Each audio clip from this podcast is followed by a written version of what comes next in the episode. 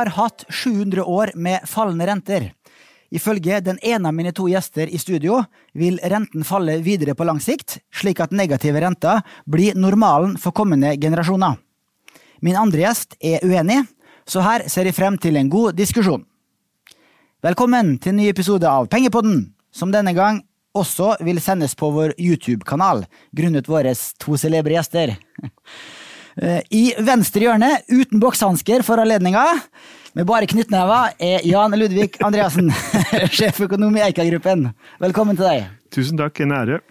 Og i høyre hjørne, med garden heva, Kjetil Olsen, sjeføkonom i Nordea. Velkommen. Takk skal du ha. Mitt navn er Bjørn Erik Settem, og jeg er spareøkonom i Nordnett. Eh, kan ikke dere starte med å fortelle kort om deres bakgrunn? Jan, du kan begynne. Jeg startet i eh, DNC i sin tid, gikk videre til DNB, Alfred Berg, eh, da det var et meglerhus. Og så var jeg med på oppstart av NBIM, og det var jo moro. I oljefondet, som det heter. Og så gikk jeg over videre til Sparebankgruppen, det som i dag er Eika. Og der har jeg holdt på i 20 år, cirka. Ja. ja. Og du, Kjetil? Ja, nå har jeg vært sjeføkonom i Nordea Markets i seks år nå, ganske nøyaktig. Og før det så har jeg hatt hele min tidligere karriere i Norges Bank. Der var jeg i 20 år og drev med mye forskjellig, men annet utvikla modeller for analyse og rådgivning i, i, i Norges Bank. Og også jobba tett opp mot både én og to og tre, eller fire sentralbanksjefer. Så mm, det er min bakgrunn. Så bra. Jan, vi starter med deg. For du blir sett eh, på av en del som en partypooper og gledesdreper, har inntrykk av, siden du i så mange år har spådd lav økonomisk vekst, lav rente og høy privat sparing. Så langt har du fått mye rett i dine antakelser, riktignok delvis pga. Eh, et sjokk som koronakrisen, men likevel. Eh, fortell våre lyttere og seere om hva som ligger til grunn for denne relativt dystre spådommen din. Nei, altså Det er jo bare modne industrisamfunns skjebne. Ofte kalt en sånn Japan-syndrom. Men det er litt urettferdig, for bare Japan var først ute med å havne der vi alle holder på å, å, å komme. da. sant? Du har en tid med sterk industriell utvikling, utbygging av landet, oppbygging av finanskapital. Så etter hvert får du aldrende befolkning og stadig mindre fornuftig å ta pengene i bruk med. Siste forsøk nå var Japan bruker 20 000 milliarder kroner på å beskytte sitt langstrakte land mot havet. Og det er alt dette er forsøk på å, suge opp overskytende sparemidler i en viss forstand. da. Og der er liksom Kina er på vei dit, Thailand, Nord-Korea, Taiwan og hele Europa. Og så er det veldig mange i Norge da, som tror vi er annerledeslandet, og det tror ikke jeg. Så eh, Norge blir litt sånn som alle de andre. Lav økonomisk vekst, aldrende befolkninger. Vi så det i fjor. Var nedgang i befolkningen, marginal, et par hundre mennesker i, i Norge under 65 år. Økning i aldersgruppen over 65 på 3 24 000. Og det er liksom sign of the times. Så dette her er ikke egentlig en sånn dystert og katastrofe, det er bare sånn skjebnen til alle modne industrialiserte land. Kjetil, du er en mer konvensjonell makroøkonom. At jeg altså mener at nullrente er en rente for krisetider, og at renten skal opp. Mm. Så du er ikke enig i den virkelighetsbeskrivelsen til Jan her? Ja, altså, I hvert fall ikke ta den helt ut, nei. Altså, jeg er for så vidt enig i at uh, vekstpotensialet i modne økonomier kommer ned etter hvert som man blir mer og mer moden. Uh, det er jeg enig i. Uh, og at vi kan se for oss lavere trendvekst de neste 100 år enn det vi har hatt i tidligere 100 år. Men fra det å si at liksom normale, det normale blir negative renter, det er jeg ganske uenig i. Og hvis vi går nå først i forhold til det du nevnte, da, med nullrente er for en økonomi i krise, så har jeg vært av den oppfatning ganske lenge at eh, vi har ikke trengt så lav rente gjennom den pandemien vi har hatt nå. Um, det har ikke vært en etterspørselskrise, det har vært en helsekrise som har um, påvirket uh, næringslivets muligheter til å produsere det de vanligvis produserer. Og da har jo også etterspørselen falt, fordi du har ikke fått lov til å bruke penger. Og da har jo også sparingen økt veldig kraftig. Men den har jo vært tvungen, fordi alle har jo hatt lyst til å gå på kino og teater og reise og sånn, men det har de ikke fått lov til. Så mange har spart veldig mye. Um, og så har rentene gått ned og gjort at uh, mange har spart enda mer, fordi de fleste har gjeld.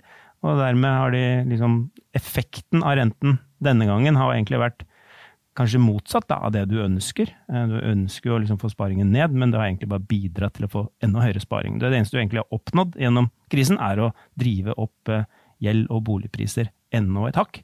Um, og at økonomien har ikke trengt så lave renter gjennom krisen.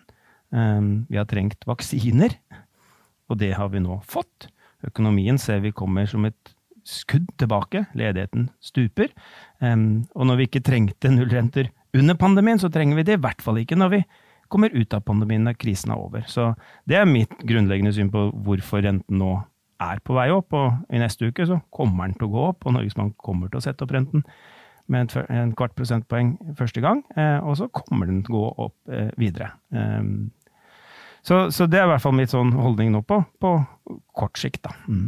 Og før vi gikk inn i studio her, så sa du også at uh, den bitittelen på Jan sin bok, som heter Den, den store rentebølgen, mm. uh, at uh, vi har hatt 700 år med fallende renter, det er heller ikke riktig, sa du? Nei, ja, det, altså, jeg hører han sier at han viser til en artikkel fra Bank of England, men altså, for det første, datagrunnlag og lånemarkedene på 1400- og 1500-tallet er jeg litt skeptisk til. Så, så hvis man ser, ser, på de dataene man liksom har, da, og de som har prøvd å gjøre en god jobb på det, f.eks. Norges Bank, som har gjennom sitt økonomisk-historiske prosjekt gått tilbake og, og, og eh, raska fram de rentene som fantes, i hvert fall i Norge, da, fra er det 1820. Hvis du ser på dem, eh, og det er litt ymse, det er diskontorenter utlånsrenter og innskuddsrenter, men snittet av det lå mellom 2 og 6% fra 1820 til midt på 70-tallet. Eh, og fra 1946 til 1969 så var diskontorenten i Norges Bank flat på 2,5% i 23 år. Um, og meg bekjent så var ikke inflasjonen negativ i den tiden, så liksom realrenten var ikke heller liksom skyhøy. Um, og så har du hatt en, en, bølge opp, ikke bare i Norge, men, men i internasjonalt. Sånn på 60- og 70-tallet så steg rentene, mest av alt fordi inflasjonen steg. Og så kom rentene ned på 80- og 90-tallet, mest av alt fordi inflasjonen kom ned. Uh, men så har det også vært en, en trend de siste kanskje 20-30 årene, også i realrentetermer. Fram til finanskrisen, og da snakker vi om at realrentene kanskje kom ned fra 3% til 2% og der kan jeg for så vidt være enig med, med min kollega her, at liksom lavere trendvekst, eh, demografi, flere i sparedyktig alder både i den vestlige og ikke minst i, i den østlige verden, Kina, eh, har vært bidragsyter. Og så har rentene kommet mye ned etter finanskrisen. Eh, både faktiske, men også beregnede sånne naturlige renter. Og eh, det er veldig vanskelig å knytte det kraftige fallet i renter etter finanskrisen til en demografisk utvikling, i hvert fall. Det er ganske åpenbart at det skjedde som en konsekvens av finanskrisen. Og da har du hatt en, en, en annen faktor som har vært inne um, uh, i mange land, og kanskje særlig i USA, som er fortsatt den største økonomien og veldig drivende for rentenivået i verden.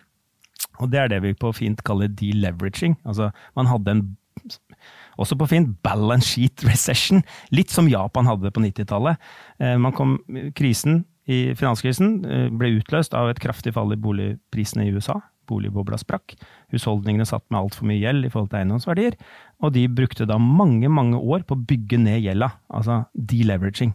Og det er jo på en måte sparing, og drev eh, på en måte um, Kall det den naturlige renten ned i den perioden, da.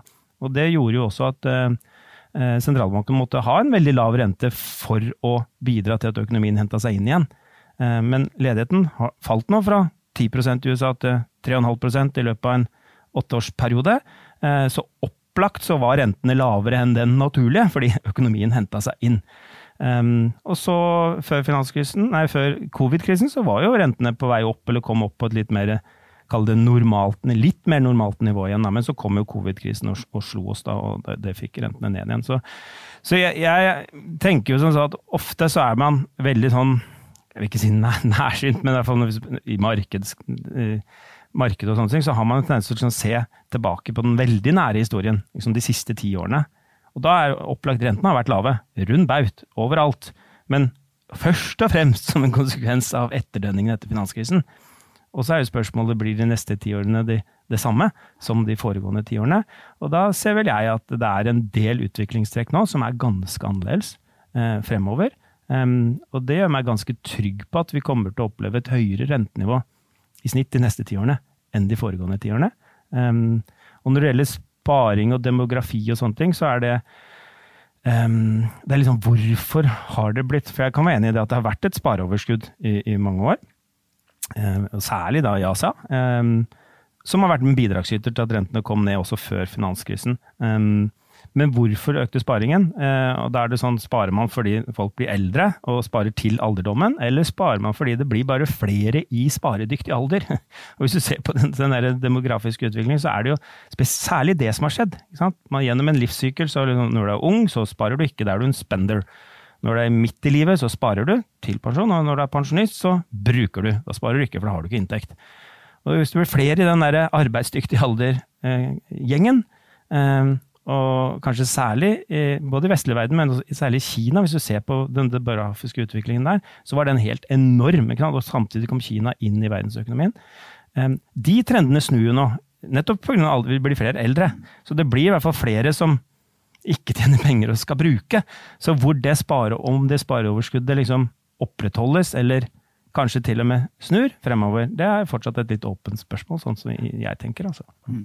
Ja, de, eh, altså, du kan jo først kommentere den 700 år med fallende renter. Og så er det interessant å høre, tror du at det spareoverskuddet bare vil eh, øke og øke og øke? Eller vil det etter hvert falle i, i, i takt med den demografiske utviklinga? At vi får flere pensjonister? Jeg er veldig enig i det meste du sa, unntatt prognosen. Ja. Eh, så, så, så, poenget er at jeg, jeg satt og skrev på dette materialet høsten 2019. Og da var jo annet sånne som Claudio Borio han påpekte det at gjennom århundrene har realrentene og det er, det er, ikke de nominelle rentene, men realrentene, det du effektivt betaler etter inflasjonen har tatt hensyn til, har vært fallende. Og så tok han opp mange sånne type argumenter. Demografi og osv. Og, og han fant egentlig ingen som var veldig pålitelig da, gjennom århundrene. Vi har jo hatt fallende renter også i perioder hvor det var eh, sterk befolkningsvekst. Eh, og så kom da, til min lykke, da, i januar 2020 et forskningsarbeid i Bank of England, eh, hvor man bare han bare påpeker rent empirisk. Han gjorde bare en ren empirisk jobb. Han hadde ingen, ingen forklaringer. Bare gikk gjennom tallmaterialet fra 1311 til eh, 2018. Eh, og, og tegna da en sånn fallende realrentegraf. da. Eh, og for øvrig, de Norges Bank-dataene er også inne i boka mi, eh, under den norske biten. Eh, så eh, men det, hvis vi ser Nile Ferguson, da, som kommer inn fra Høyre og kommenterer dette her, så sier han at han tror det skyldes den lange fred. At du har lang, lange tid med fred, hvor befolkningen bygger seg finanskapital, og så bygger man veier og bruer og bygninger, og det blir stadig mer marginale prosjekter å ta tak i. Ehm, du har eh, klassikerne. de Adam Smith og Carl Marx og hele den gjengen der trodde jo at kapitalen ville falle. Det var jo egentlig Hele poenget til Marx er jo at kapitalismen er en fantastisk sak som ender med sin endelikt ved at avkastningen går mot null. Uh, og så uh, er det bare noe med at sparingen faller ikke. altså, Vi skulle tro det på den sånn livssykkelhypotese over tid. ikke sant? Det var det vi lærte opp eh, jeg husker ikke hvem det var Samuelsen som hadde. Og Vi blir aldri spare mindre når vi blir gamle, og gamle samfunn sparer eh, mindre. Men det gjør ikke det. altså Sparingen i Japan holder seg veldig høy. Fordi de har høye nok løpende pensjoner, eh, så til å dekke forbruket sitt, Da kan de faktisk spare litt av den pensjonsinntekten? Altså, jeg tenker bare på en sånn ting Nå er jeg blitt 57 eh, år, i går faktisk. Uh, og jeg, spi, jeg, jeg, spiser mindre. Jeg, er ikke, jeg handler på Dressmann, der jeg tidligere kjøpte Armani-dresser.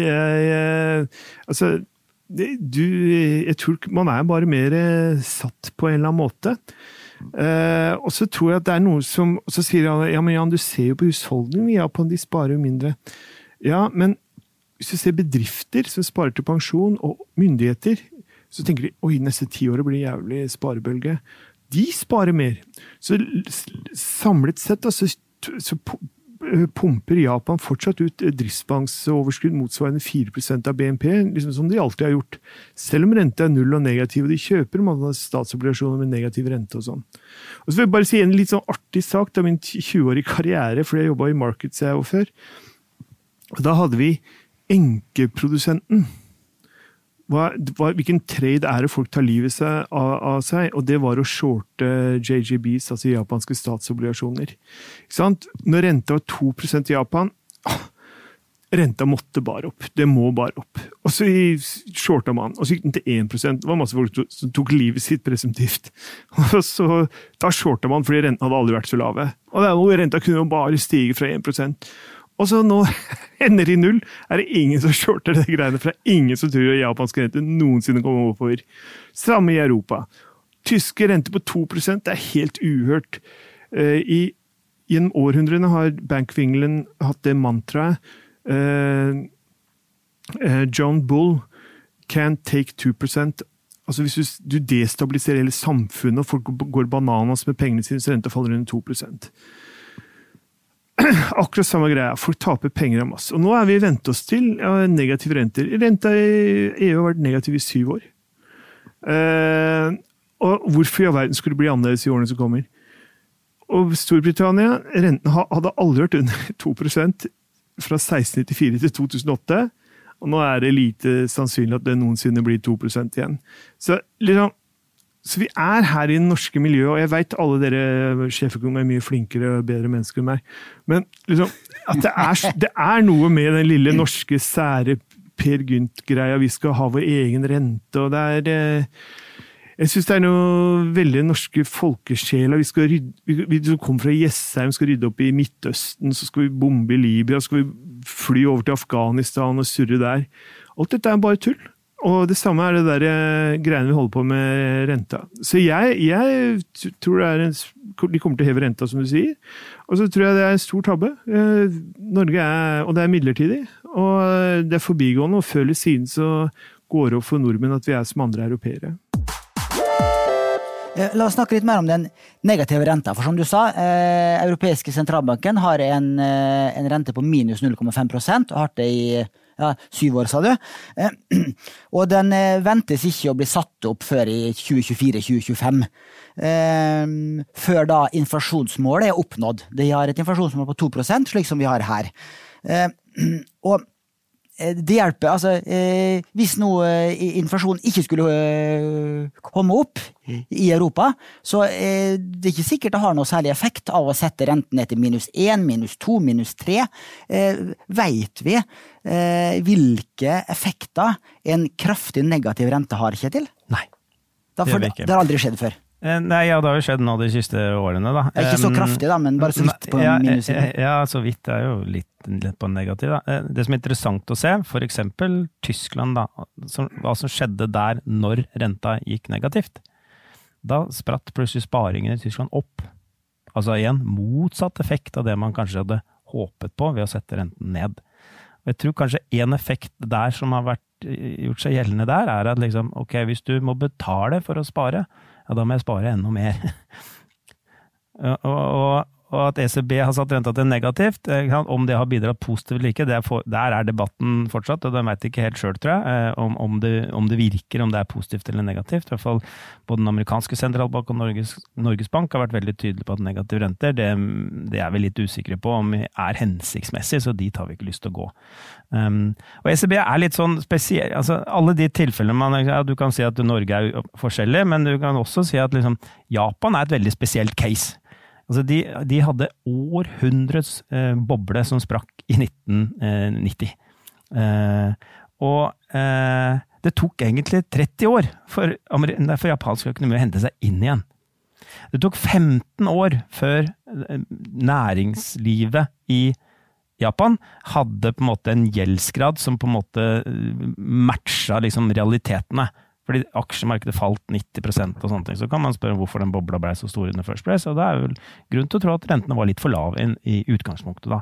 Men det tok 15 år. Og når, og når de var i ferd med å begynne å hente seg inn igjen, og i den 15-årsperioden så var det deflasjon, høy ledighet, og det var ikke så rart, fordi næringslivet investerte ikke en puck. Ikke fordi rentene var for høye, men fordi de hadde altfor mye gjeld. Eh, og så kom finanskrisen da, og slo inn også på Japan, og da ble det liksom eh, Ja, det, det slo inn negativt på dem også. Så tilbake til start, og så brukte de da årene etter finanskrisen fram til hva er det, 2019-2020, før covid-krisen, å få ledigheten ned igjen. Så liksom, det var først i 2019 at ledigheten var på samme nivå som den var i, i, i liksom, eh, før krisen. 30 år. Og I den perioden så har du hatt negativ inflasjon, og det har festa seg liksom inflasjonsforventninger som er null. Og... Så Japan er et special case, mener jeg. Og ECB de eh, har vært litt sånn desperate. Ikke sant? We do whatever it takes. Har ikke fått noe støtte fra finanspolitikken. Det er en, en rar, eh, rar, konstruksjon, hele EU-konstruksjonen og, og, det greiene der. Eh, så de har liksom vært litt desperate, og, og vi skal i hvert fall ikke bli tatt på å ikke gjøre det vi kan, og satt renta negativt. Danskene følger jo på, for de har fast kurs, og de må følge det ECB gjør. Svenskene er gærne, og de ser bare på inflasjon, så de har liksom satt negative renter. Sveits eh, har en, en, safe haven-valuta, og, og, og, når miljøet rundt er så lavt, så hvis ikke de setter rentene minst like lavt, så vil valutaen styrke seg altfor mye og lage havoc på, på sveitsisk økonomi. Så du kan også fortelle en historie om at dette er veldig spesielt. Eh, jo, men jo flere land som er spesielle, jo mer allmenn. Jo, men så ta USA, da. ikke sant? Eh, de har ikke gått negativt, og hadde lave renter i mange år, eh, men begynte å sette opp rentene i 2016 etter hvert som økonomien henta seg inn. Og, og, kom seg fint tilbake, ledigheten kom ned, og økonomien fungerte egentlig ganske bra før covid-krisen. da, ikke sant? Eh, og når vi nå ser fremover, da, ikke sant? ta amerikansk økonomi, som er kanskje en ledestjerne for, for eh, Heller ikke der bidrar finanspolitikken spesielt mye etter finanskrisen for å hjelpe pengepolitikken. Så pengepolitikken var veldig alene. Um, nå har de sagt til seg sjøl at den feilen skal vi ikke gjøre igjen. Uh, problemet, eller greia nå, er jo at nå trenger vi jo ikke stimulanser, for økonomien kommer tilbake av seg selv når vi bare får rydda denne covid-situasjonen unna veien med vaksiner. Men nå skal det stimuleres nå, så nå er det jo pakke på pakke på pakke. og det er noe nytt, ikke sant. Og samler vi opp alle de pengene som staten har tenkt å låne og bruke ut på gud veit hva det er for noe, om det er grønne investeringer, og infrastruktur og helsevesen og childcare og you name it, så, så kan du summere opp til en sånn 30% av BNP som skal ut i økonomien de neste fem til ti årene. Det er helt enorme summer. Det er sånn der eh, gjenoppbygging etter krigen, eh, og kanskje til og med mer enn det også. Og det er i hvert fall fra vår side interessant å stille spørsmål hva slags implikasjoner og konsekvenser vil det kunne få for press på ressurser, og dermed inflasjon, og i sin tur da renter? Så jeg, jeg føler at denne her jeg følger en del av de resonnementene Ludvig kommer med, i forhold til lavere vekst, lavere produktivitetsvekst etter hvert som du blir mer og mer moden. og Det er liksom klassisk, ikke sant, som Blasse Samuelsen. Det er catching up i starten. ikke sant, Du tar til deg nye arver en teknologi fra andre land, eh, og etter hvert så liksom er det mindre og mindre å finne opp, da, på et vis, og så går produktivitetsveksten ned. Og det vil være Det er jo en, en kraft på en måte som vi har hatt med oss, og som vil være fremover, men fra det å si at vi kommer til å ha negativ vekst i, i all framtid, og derfor negative renter, den, den, følger jeg ikke helt. Altså. Ja, for Setter du likhetstegn mellom negative renter og negativ vekst? Nei, nei, nei. Så, men bare for å ta storyen her, for jeg er veldig uenig i det du sier om USA, men du sier det som alle andre sier. Men der er jeg, jeg tror ikke amerikanske renter kommer opp nominelt engang eh, i årene som kommer. Men det vil jeg komme litt tilbake til. Først bare ad om det er skadelig med negative renter, så har eh, Sveits sentralbanksjefen gjort en studie på det. Eh, og de ligger jo på minus 0,75. Og eh, så inntil minus 1 er hans konklusjon, da, at det går bra. Og så er det et styremedlem i Bank of England som så på det og samlet da veldig mange studier, for hun er sånn forsker på universitet, så sitter i styret i Bank of England, og, og, hun kom frem til noe av det samme, sånn minus én. Utover det så er vi litt sånn ute på ukjent uh, uh, mark. Uh, ad Japan må bare, siden vi sitter her og deler røverhistorier. Jeg, jeg jobbet da i oljefondet, og så satt vi jo litteraturstudier vi egentlig holdt på med i starten. Og det gøye der er at du bare ringer en eller annen megler, og så stiller de opp med hvem som helst for å snakke med deg, for de visste at oljefondet kom til å bli svært, og en stor kunde. Og vi hadde ekspansive reisebudsjetter den gangen. Så da var vi i New York, og så bare bestilte vi møte med en sånn forfatter eh, som har skrevet boka Boomernomics på 90-tallet. Det var liksom en av de første som kom som påpekte det. Rentene kommer til å falle. Og for øvrig, antakeligvis tilfeldig, så spådde han i den boka fra midten av 90-tallet at i 2008 så ville verden gå til helvete. Finansmarkedene kollapse av demografiske grunner.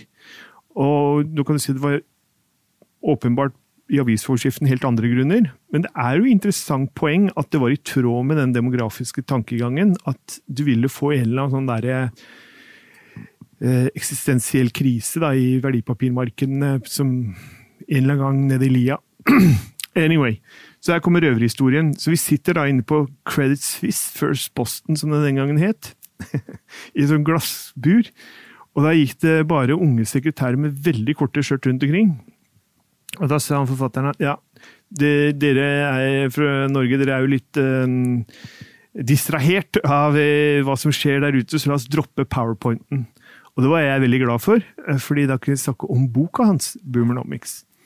Men, og han drar da den derre historien sin. Men så viste det seg at han egentlig var Japan-ekspert.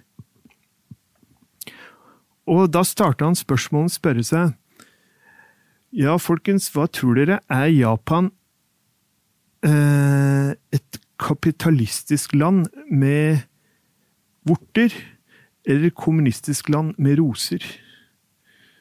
Eh, hans poeng var at det var i det er så veldig sterk klantilhørighet, samfunnsengasjement osv. Man tar vare på arbeiderne og sånn, at det var nesten som et kommunistisk samfunn med noen eh, eh, positive kapitalistiske effekter. Da.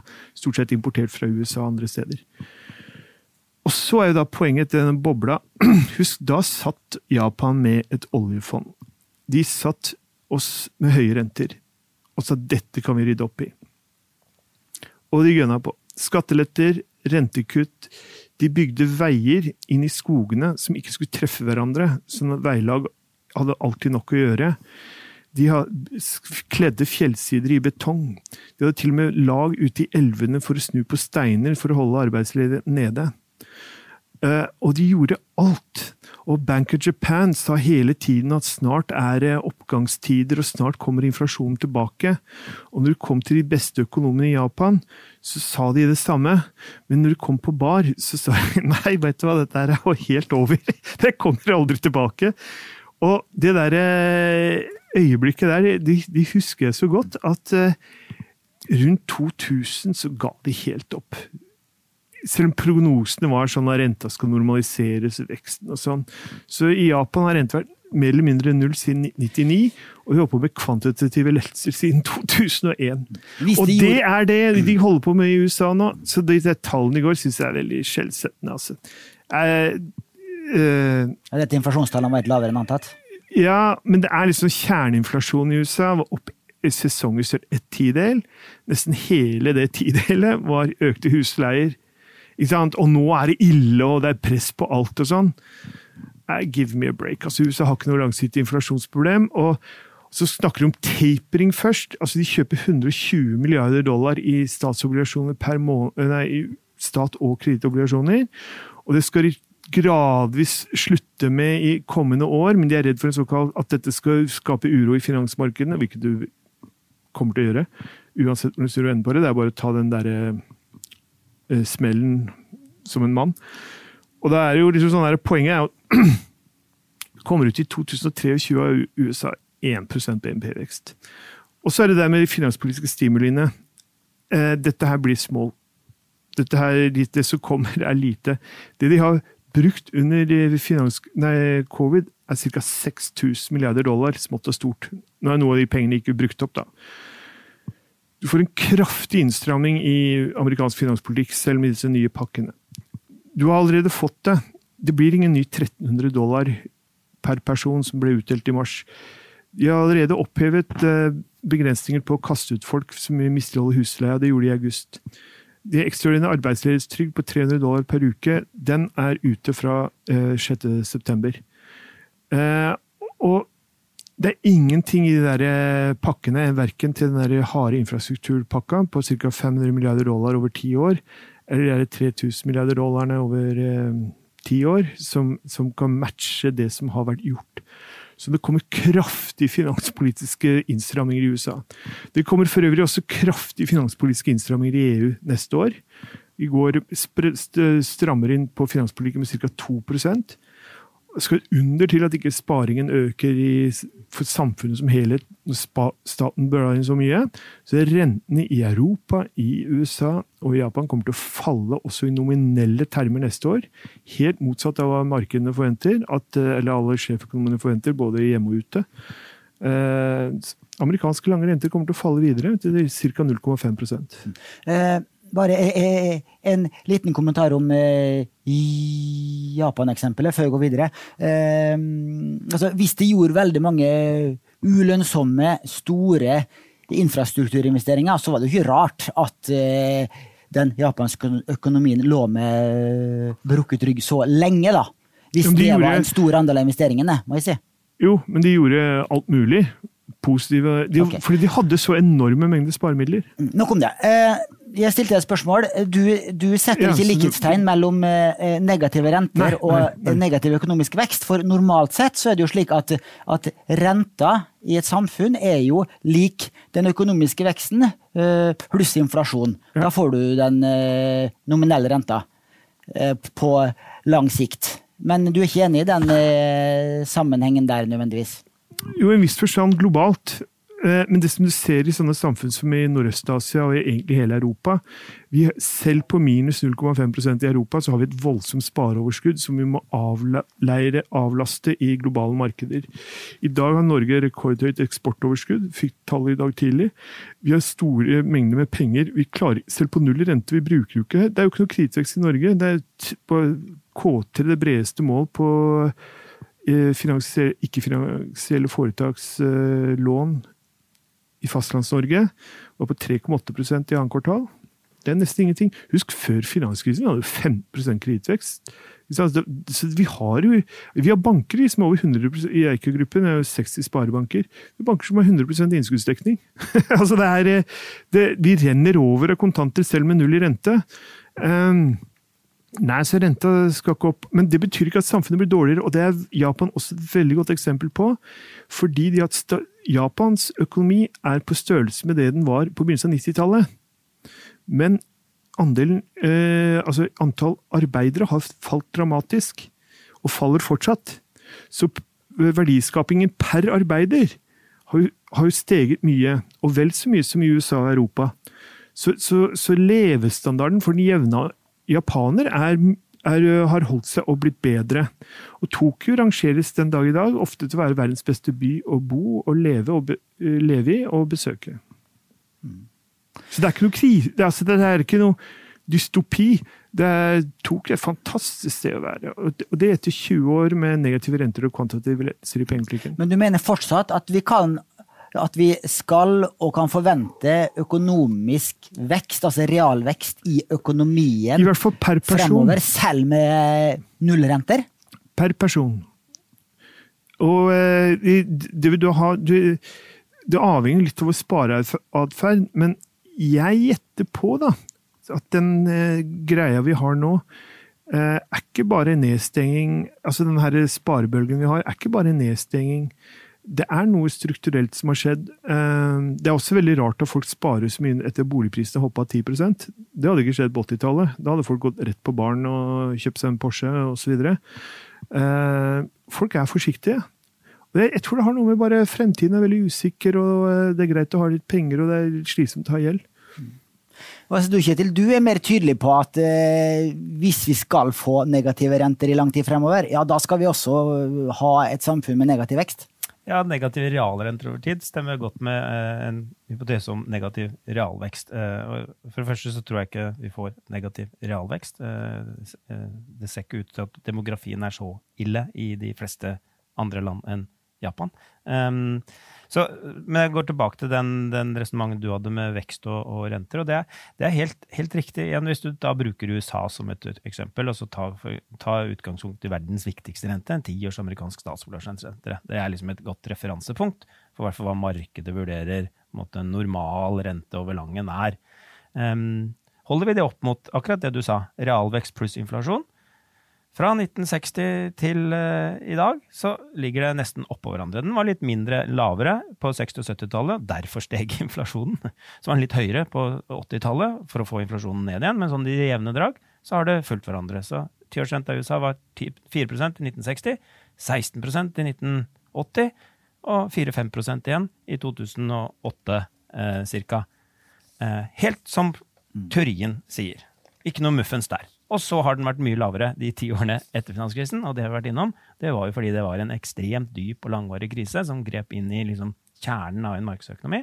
Eh, og du hadde denne deleveraging-prosessen i husholdningene som holdt økonomien nede, og som pengepolitikken måtte kompensere for for å, for å sørge for at økonomien kom tilbake. Og da blir det jo et spørsmål fremover. Liksom, eh, så jeg tror det er en ganske grei forklaring på hva som har skjedd på, på renter de siste 60 årene. Eh, og da blir det litt sånn hva tror vi om inflasjon og vekst fremover? Og enig i at akkurat nå er inflasjonen høy av i USA 4% 5 pga. mye midlertidige forhold. Men du ser jo også nå en økende sånn press på ressursene, også i USA, som du ser i alle, alle, land også. Ledigheten kommer kraftig ned. Det er massivt med ledige stillinger. Mange flere ledige stillinger enn det er ledige jobber, nei, arbeidsledige i, i, i USA, f.eks. Eh, lønninger stiger. Eh, McDonald's betaler 500 dollar i sign-on-fee for å begynne å jobbe der. Det er ganske nye trekk du får fram. Um, så jeg, jeg, er ikke så overbevist om at ikke prisveksten vil liksom holde seg litt høyere de neste årene enn det den har gjort for, i de foregående ti årene. Den har vært lav de foregående tiårene ut av konjunkturelle hensyn, fordi ledigheten har vært høyere enn normalt stort sett hele perioden. Nå er ledigheten snart nede på normalt, og med et enormt press inn. Når det gjelder finanspolitikken, så er det helt håpløst å sammenligne med på en måte hva som har vært brukt gjennom pandemien, fordi det er det er ikke å betrakte som stimulanser, det er å betrakte som å tette igjen et hull som har oppstått. Eh, samme i Norge. Kontantstøtte og ledighetstrygd og sånne ting. Det er eh, Hadde vi ikke gjort det, så hadde jo samfunnet brutt sammen. ikke sant? Det er ikke stimulanser. Så kontantstøtten i Norge, det, er, det var en ny automatisk stabilisator vi fant på. På linje med ledighetstrygd. Og vi snakker jo aldri om at når ledigheten går ned, så bruker staten mindre penger på ledighetstrygd. At det er en, en kontraktiv prosess. Det er jo ikke det. Det er jo bruken over offentlige budsjetter går ned fordi det går bedre i økonomien. Og det er akkurat det som skjer nå. Så, så rydda for de forholdene, da, um, som for øvrig Finansdepartementet prøvde å gjøre i fjor høst i forhold til vårt eget budsjett, um, så er jeg overbevist om at det, det, vi nå står foran i forhold til finanspolitiske stimulanser, både i USA og Europa, er kraftige, positive stimulanser. Um, så det er, det er, i hvert fall et nytt element da, inn i i, inn i økonomien, som ikke har vært der de siste ti årene. Som jeg er veldig spent på å se hvordan vil, vil slå ut. Altså. Mm. mm. Jeg vil gjerne høre litt om eh, deres syn på hvor stor makt har sentralbanken gjennom pengepolitikken på rentenivået. Eh, vi vet jo at eh, sentralbanken fastsetter eh, den kortsiktige sentralbankrenta, som de andre bankene må forholde seg til på kort sikt. Men eh, det er jo eh, markedet og det internasjonale markedet som styrer de langsiktige rentene rundt omkring i verden. Eh, og eh, sentralbanken styrer heller ikke realrenta, for selv om man har et inflasjonsmål, så går ikke inflasjonen alltid dit eh, sentralbanken vil, det har vi jo sett. Så, og, og, og du, forstår jeg deg riktig, så mener du at de demografiske forholdene er egentlig viktigere enn sentralbankenes rentesetting og eh, eh, eh, pengerykking, altså de kvantitative lettelsene som eh, amerikanske sentralbanken, japanske, europeiske sentralbanken har drevet med i mange år. Det er kanskje ikke så viktig hva sentralbanken gjør på, de, på det generelle rentenivået. Er det sånn å forstå? Altså, jeg, jeg, tror man Før så var veldig sentralbanken ledende på markedet, nå dilter de mer etter. Uh, og det har jo egentlig litt tilbake til sånn 30-tallsøkonomi, hvor uh, som Kanes prøvde å lage dette intellektuelle reisverket da, om styring av makro via øh, øh, penge- og finanspolitikk, så var det sånn at du må hele tida mote det private spareoverskuddet eller underskuddet. Så hvis privat sektor da bruker mer enn det tjener på konsum og investeringer, så må du holde renta høy. ikke sant? Få eh, folk til å dempe seg. Og du må ha en stram finanspolitikk, sånn at du kan skaffe til veie midler til at dette spareunderskuddet i privat sektor da, eh, går seg til. Men så var det stort sett utfordringen på 30-tallet, sånn som det er i dag, at uh, privat sektor sparer veldig, veldig mye. Og selv til null og negative renter. Og da var hans råd at da må jo uh, regjeringene uh, suge opp de der penga. Og i en viss forstand, det var det i finansielle termer vi gjorde under covid-19. Folk, folk uh, sparemidler hopa seg opp fordi man brukte ikke de der pengene sine. Og da måtte noen ta de pengene i bruk, og det var jo da gjorde ved store statlige ekstraordinære underskudd. og så er jo da, følger da sentralbankene på da, med null rente og, og kvantitative lettelser. så og hvis vi ser da moderne pengepolitikk, så må vi huske på at kortrente er en bitte liten del av det de holder på med. Viktigste det som kommer til å skje i Europa og USA neste år, er jo ikke noen renteendringer. Det er bortimot utenkelig. Det er eh, tapering og kvantitative lettelser og diskusjonen av det fram og tilbake. Hvor mye skal vi kjøpe og selge disse obligasjonene? Og I sommer trodde vi skulle starte tapering i september, men så kom det noen dårlige tall. Så drøya vi det. Nå skulle det komme inn oktober-november. Så kom det konsumpristallene i går, og da, i hvert fall når jeg så på Bloomberg TV, så alle disse strategene sa ja, det kommer i januar. Så, så det er liksom det diskusjonen går på. da, Hvor mye skal sentralbanken gripe inn i kredittmarkeder? Og det har vi vært forskånet for her i Norge, stort sett. Vi hadde Statens obligasjonsfond som kjøpte bitte litt under, under covid. men stort sett i Norge så går fortsatt diskusjonen på renta, da. Uh, og der mener jeg virkelig at jeg, jeg, tror det som egentlig ligger til bunn, rent psykologisk hos folk i Norges Bank, det er en slags sånn virketrang. Vi kan jo ikke bare sitte her med null i rente i flere år, vi må liksom gjøre noe. Uh, inflasjonen, Kjerneinflasjonen er jo én og fallende. det er ikke noe voldsomt behov for å heve renta av noen det er ingen som liksom roper og skriker og vi må heve renta. Liksom, men, men, vi skal normalisere, og det er jo, vi skal bli som normal igjen. og Vi kommer tilbake igjen til 2018-2019, og Norges Bank er fortsatt viktig! Uh, og det er bare tull, ikke sant? Så bli som alle andre sentralbanker. Uh, get a life. Uh, hold deg på null. og Det er ikke noe behov for å heve renta i noe europeisk land. Og så skal vi prøve å kjøre det løpet ene alene, som sånn Per Gynt i sentralbankverden.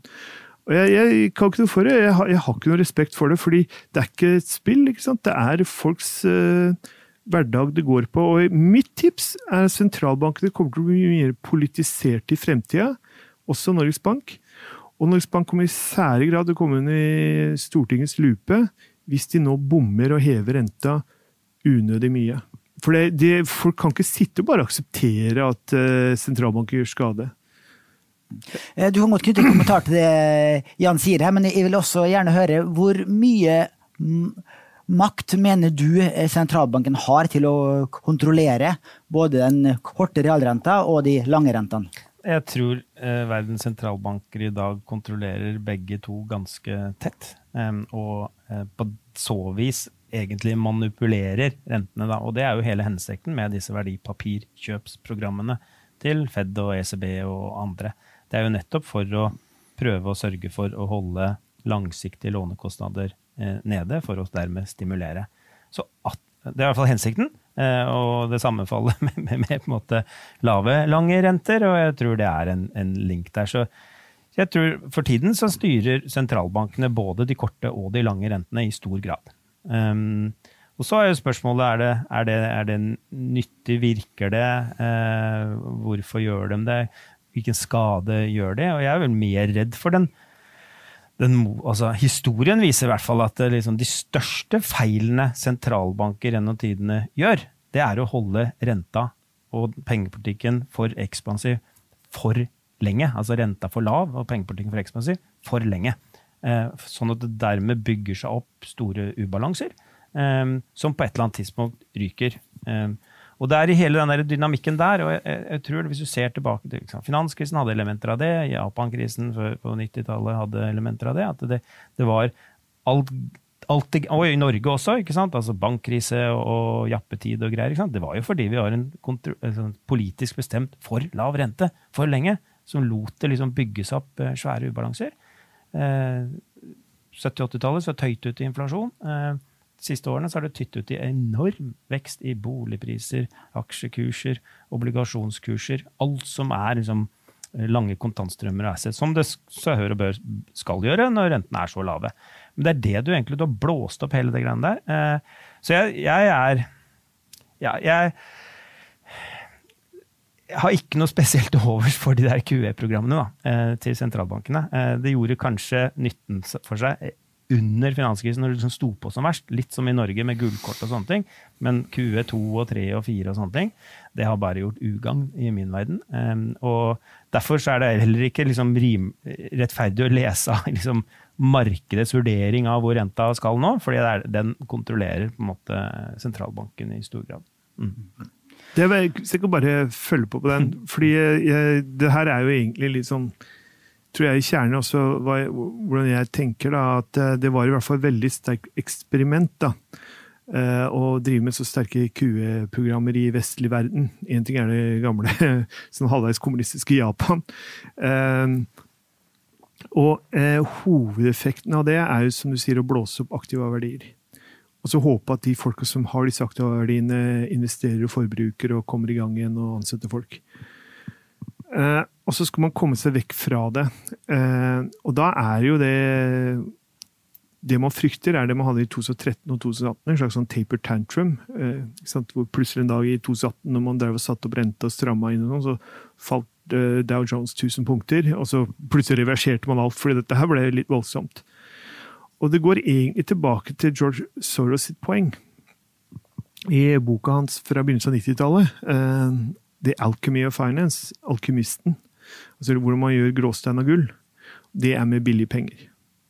Så i den boka der så går han gjennom sånn finanshistorie, og der er liksom alt dreier seg i verdipapirmarkedene, så det er alt seg om likviditet.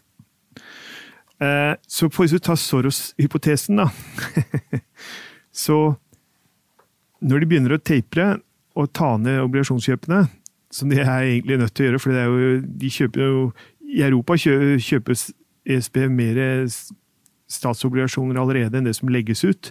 Og til neste år, når de skal stramme inn ganske mye europeisk eh, finanspolitikk, så kommer det til å bli helt absurd. Altså må jo ESB gå rundt og, og, og tømme hvelven hos folk for statsobligasjoner for, for, å få tak i nok i forhold til sin tapering-program.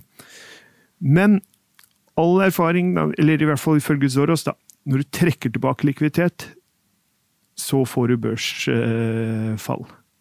Eh, og det tror jeg er det som gjør det så vanskelig for dem å gjøre det. De må på en eller annen måte komme seg fram til en eller annen idé. Når er eh, amerikansk økonomi og verdensøkonomien robust nok til å tåle et visst tilbakeslag i aksjemarkedene? Ikke sant? Uten at folk tar helt av og så videre. Man ser det mer som en correction og en kjøpsmulighet, buy on the dip, enn at dette er starten på undergangen det er, liksom det, det, der, det, er, så veldig vanskelig for dem å vite, og derfor kvier de seg for å komme i gang med tapering-saken. Både i Europa og, og i USA.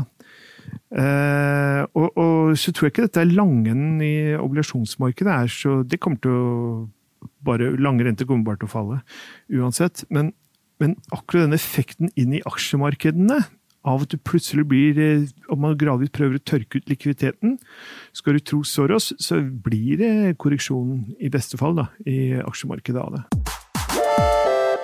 Eh, vi har vært inne på det. Altså, det, er noe, det, er jo en del uheldige konsekvenser av eh, de lave rentene. Det at, at folk investerer for mye i realaktiva, i aksjemarkedet, i eiendomsmarkedet, fordi at de får billige lån. og de, de, kan investere i noe som gir forventa mye høyere avkastning. Det, og da, da, får hele befolkninga økt risikovilje, og grunnlaget for neste finanskrise er lagt. Og da også, hvis det kombineres da med at eh, likviditeten tørker inn fordi at sentralbankene vil, vil dra tilbake eh, de pengene de har pust ut igjen via disse Haperin-programmene, som du sier, så kan du få en skikkelig nedtur igjen. Eh, men også har du en annen eh, negativ konsekvens er jo eh, at eh, det er jo veldig sosialt urettferdig med disse lave rentene. Jeg har et, et, et, et eksempel fra mitt eget eh, nabolag. Mine barn er så heldige å gå i klasse med barn fra alle verdensdeler i Asker. Og der er det blant annet en syrisk familie, hvor far har fast jobb som sjåfør, og mor jobber som vikar i en barnehage. Og jeg forsøkte å hjelpe de til å få et lån til å kjøpe en leilighet i Asker. Og det var jaggu ikke lett, fordi at eh, de to bankene vi snakka med, eh, eh, sa begge at nei, begge to må ha fast jobb.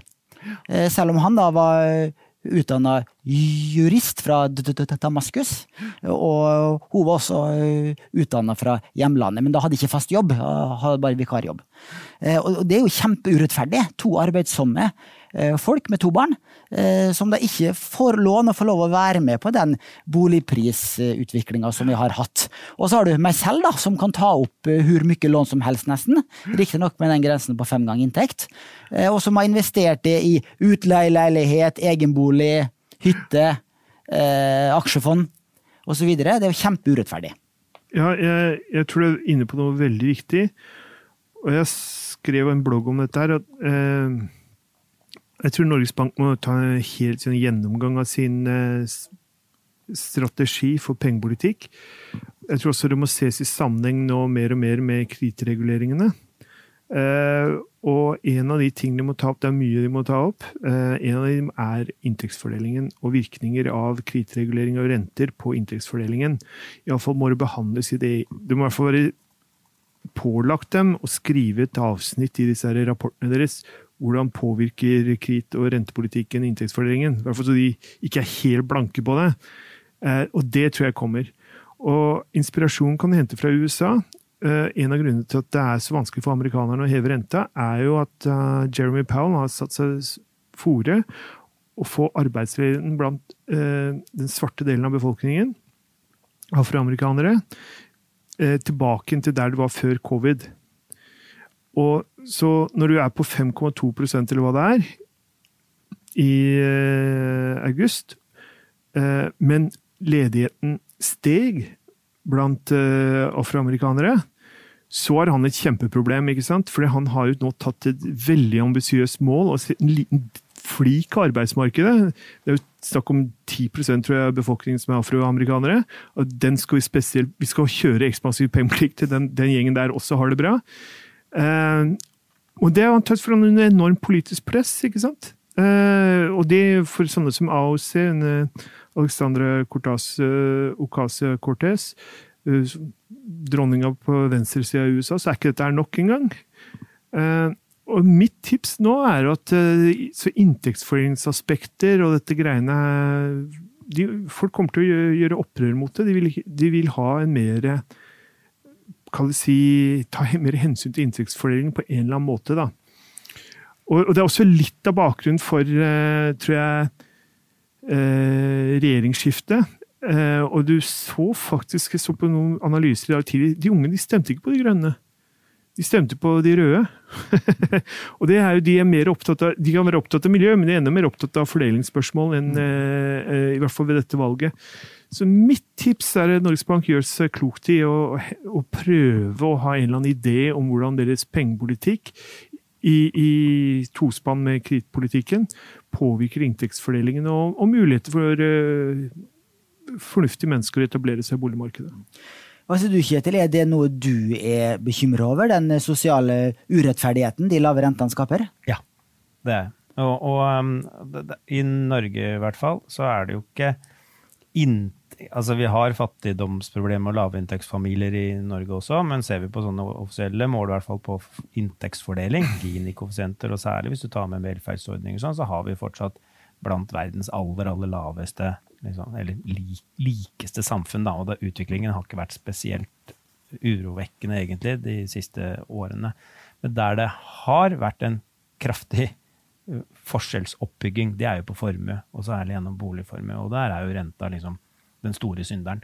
Um, og så kan man diskutere om renta har kommet ned pga. strukturelle forhold, eller i hvorvidt pengepolitikken har en rolle, men det er derfor også jeg har vært litt kritisk egentlig til pengepolitikken gjennom pandemien. her, fordi det er egentlig det eneste du har oppnådd med det.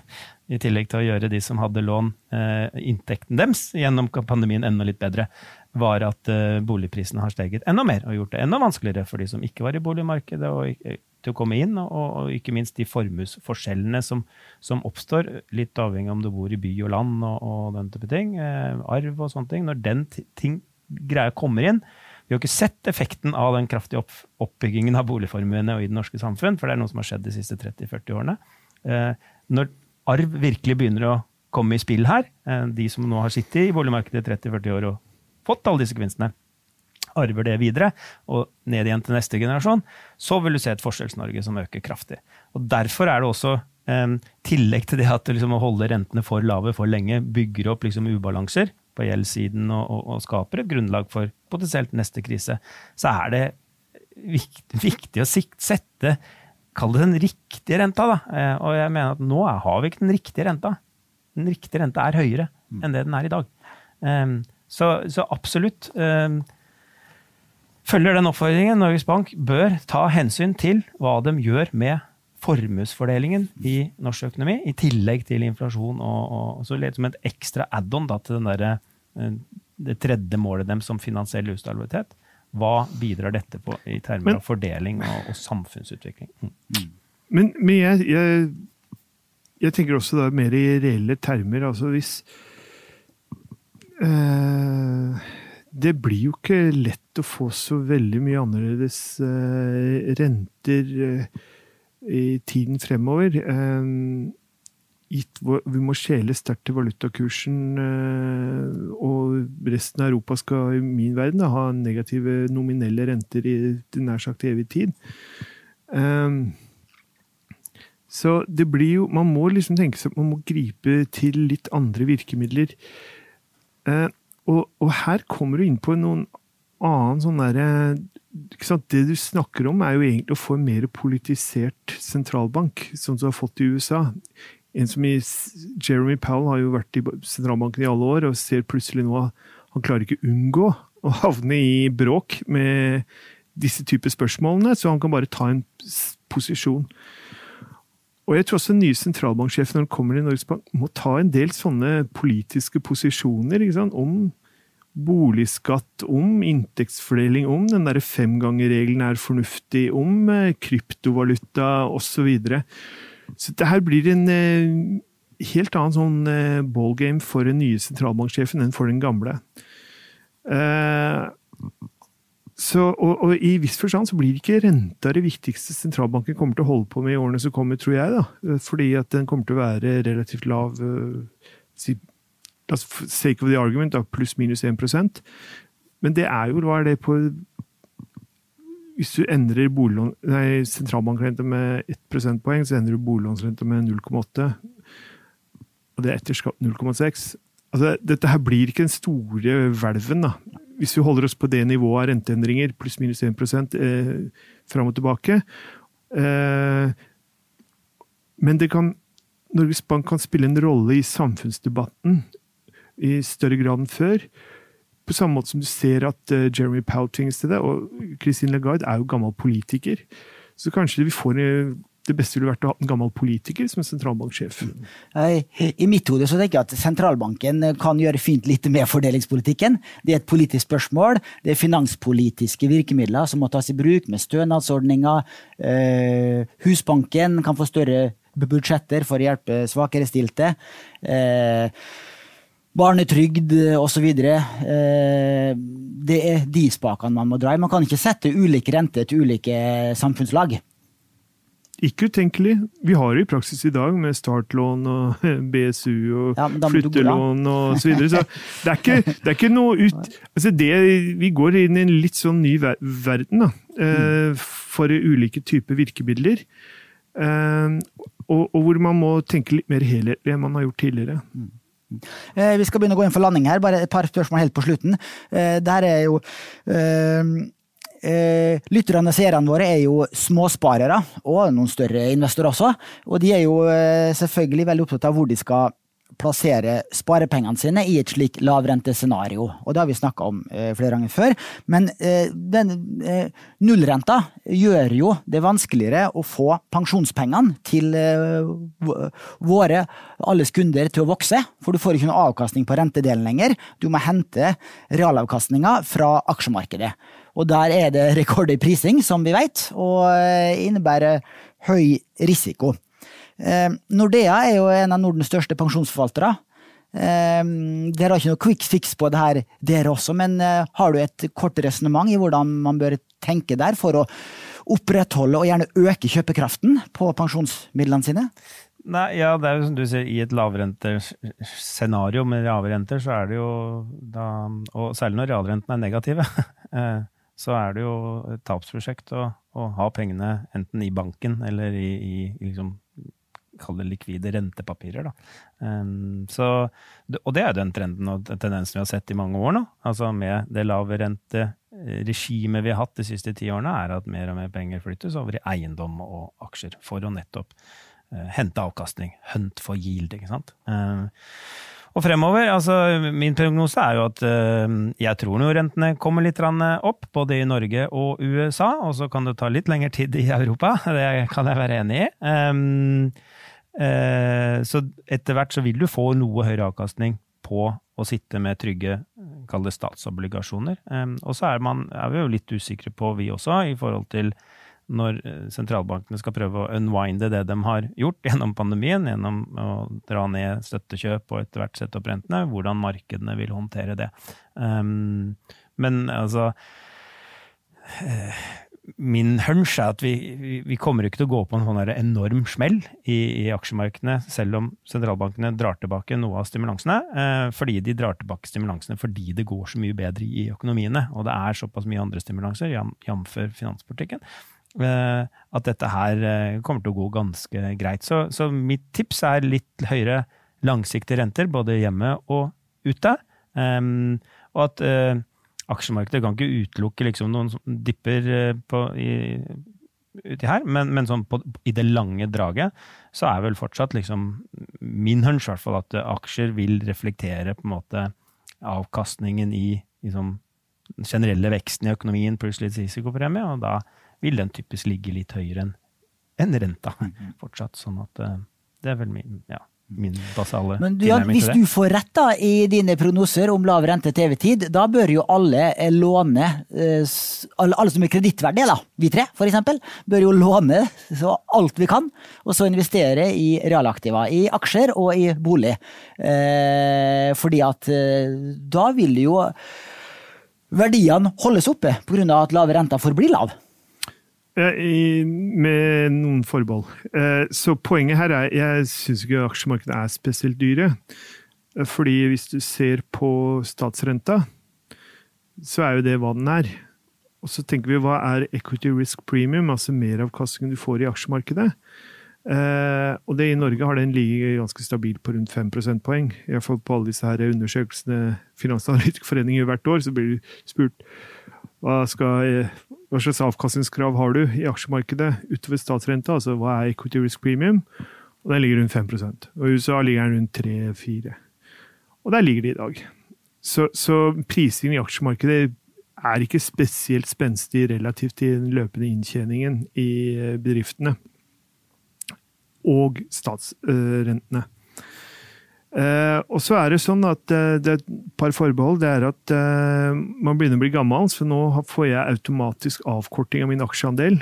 Fordi jeg er på vei til å dø, holdt jeg på å si. Ja, Den reduseres hvert år, ja. Ja, Når du blir på min alder. Eh, og tommelfingerregelen der er jo at eh, du tar eh, din alder minus 100 for å finne aksjeandelen i porteføljen din. Så hvis du er 20 år, 100 minus 20, da har du 80% aksjer. Er du 70 år, 100 minus 70, da er det bare 30% i aksjer. Og det er sånn også pensjonsleverandørene eh, tenker, i hvert fall mine. Eh, og så vil jeg si en annen ting med å plukke aksjer, som jeg vet at mange er glad i Nordnett. Husk, det er, det er egentlig farligere å drive aksjeplukking på null i rente med 5 for da er det bare gode selskaper på børs. Når renta er null, så er det også mye sånn kvakksalvere, og det er krypto og gud veit hva, det tull og tøys på børsen.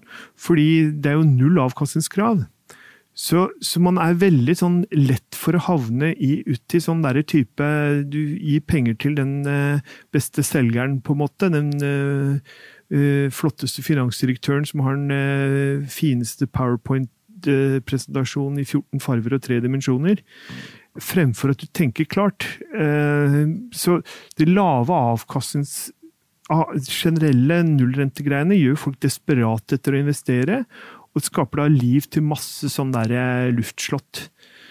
Så mitt tips holder det til fond, og hvis det skal være i aksjer, hold dere liksom på hoved, hovedindeksen på Oslo Børs. Eh, også mitt hjertebarn egenkapitalbevis, trygge sparebanker. Eh, hold dere på denne type ting, som er solid Eh, business, mange år med reviderte regnskaper, eh, strategier, fornuftige avkastningsmål. Alt det der er på stell på alt på hovedindeksen og i alle sparebanker.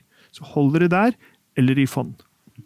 Da kan jeg fortelle deg at hvis du hadde hatt eh, flytta pensjonskontoen din til Nordnært, så hadde du fortsatt blitt ansett som ung og hatt over 90 aksjeandel. Fordi, fordi, at vi har 100% aksjeandel frem til 55 år, og så trapper vi gradvis ned. Så vi er den mest offensive pensjonsprofilen. Eh, så, men, men, Jan, jeg må minne deg om en ting som du kanskje har glemt. Du gikk jo på en skikkelig privatøkonomisk smell under finanskrisen. Kunne lese ja. i boka di. Ja. Og det er litt interessant for våre lyttere som da ikke har eh, opplevd finanskrisen med egne penger. Kan ikke du bare dra kort om at du eh, satsa høyt og fikk den skikkelig igjen i trynet? Jo, men det var jo litt det samme. ikke sant? Da var rentene for så vidt høye, men vi var veldig optimistiske på, på markeder og, og boligmarkeder og, og, aksjemarkeder. Og jeg hadde ingen forpliktelser, så jeg bare gønna på. ikke sant? Og da maksimerte lånene. Og så kom egentlig eh, finans eh, Og da var det ikke noe sånn femgangerregel heller, så vi hadde masse lån. da. Du kunne investere i alt mulig rart. Det er morsomt, det.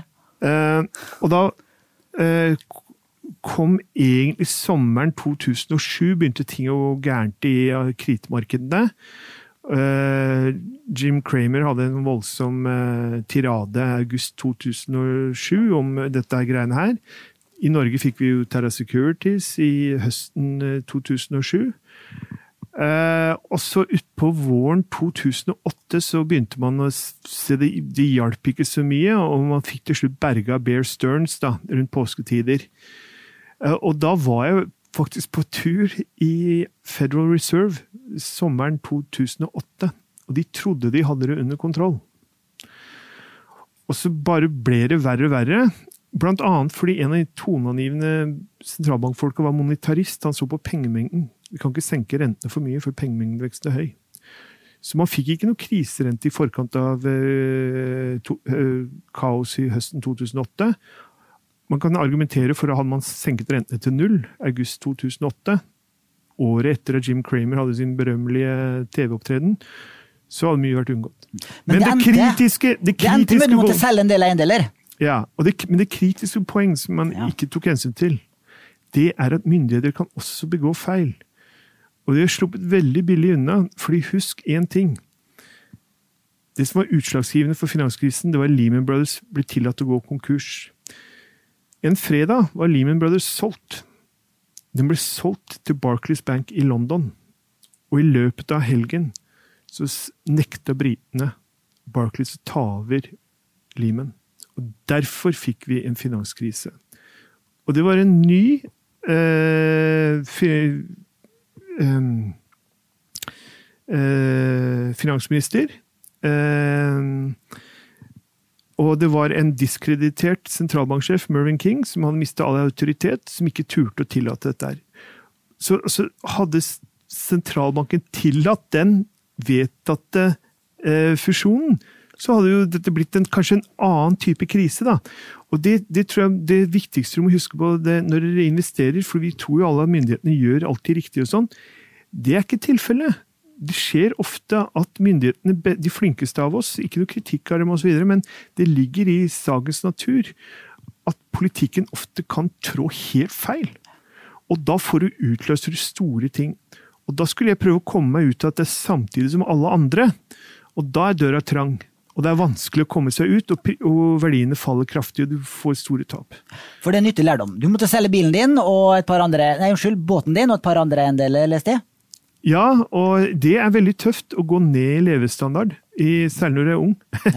ja. Så er det der veldig eh, yngre, da. Men altså det Og jeg, og jeg ber folk tenke litt over det. altså Tenk på at det, utenkelige kan skje. Vi kan eh, gjøre noe virkelig dumt som gjør at eh, verden raser sammen. Eh, så aldri utelukk på en måte sånn katastrofescenarioer i investeringer. Bra. Det var eh, gode, kloke ord på slutten. Tusen hjertelig takk for at eh, dere kunne komme, begge to. En ære. Takk. Og takk til alle som eh, hørte og så på. Takk for det.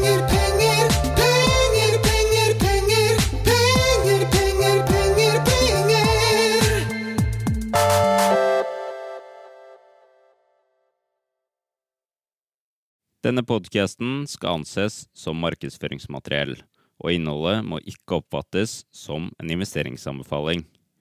Podkasten er kun ment til inspirasjon og informasjonsformål. Nordnett tar ikke ansvar for eventuelle tap som måtte oppstå ved bruk av informasjonen i denne podkasten. Les mer på disclaimer-siden på nordnett.no.